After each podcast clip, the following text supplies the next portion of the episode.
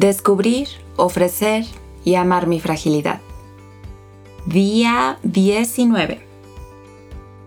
Hola, hola, bienvenido, bienvenida al día 19 de este reto de descubrir, ofrecer y amar mi fragilidad. Soy Dani Valverde y continuamos con la parte de ofrecer nuestras fragilidades. Recapitulando un poco, ayer hablábamos de el valor que podemos encontrar en aquello que estamos por ofrecer.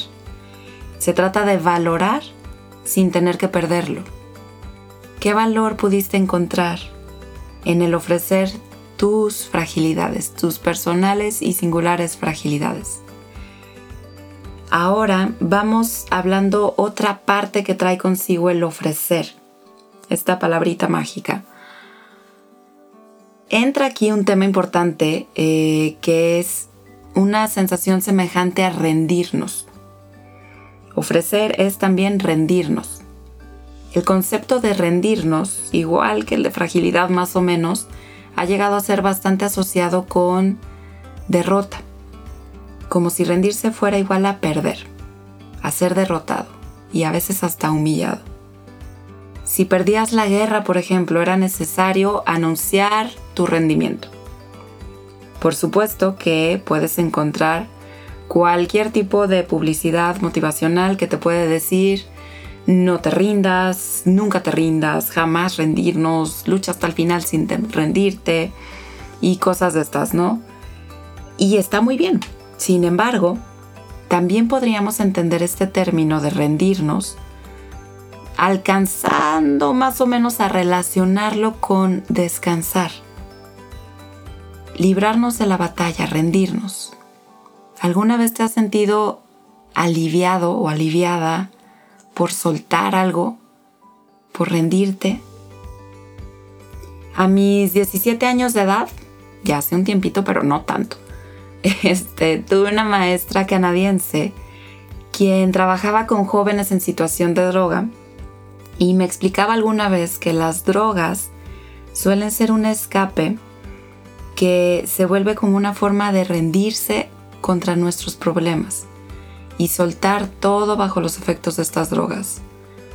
Pero en realidad esto solamente nos aleja de la realidad, valga la redundancia, pero finalmente también nos aleja de nosotros mismos. Es precisamente una evasión de nuestras fragilidades. Y esta maestra a la que les hablo, en su trabajo, ella hacía un ejercicio de meditación guiada y le pedía a los jóvenes que se acostaran en el pasto y se rindieran.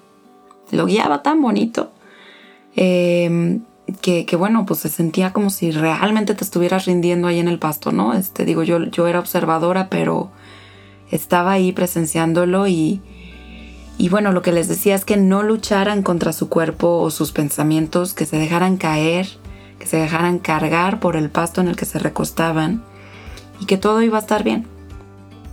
Nunca olvidé ver este ejercicio, pues tan solo puedo imaginarme lo que estos jóvenes estarían pensando y sobre todo por lo que estarían pasando. Y lo importante que era para ellos tener este espacio en el que pudieran rendirse y sentirse a salvo, aunque sea en ese momento en el pasto. Quizás podríamos referirnos también a soltar angustias, eh, de angustias que nos causa esta inalcanzable aspiración a la que todos estamos como orientados, que es la perfección, a cumplir nuestros deseos. Entonces, estamos hablando de un acto de fe que nos dé paz en nuestro corazón en ofrecer, es necesario que seamos capaces de rendirnos para poder verdaderamente soltar aquello que estamos ofreciendo. Rendirnos es también un acto de aceptación y de confianza, un acto de fe. Te pediría este día que te preguntes dónde te sientes seguro para rendirte rendirte de tus batallas, de tus miedos, de tus angustias, tus preocupaciones. Piensa en alguien, si es alguien.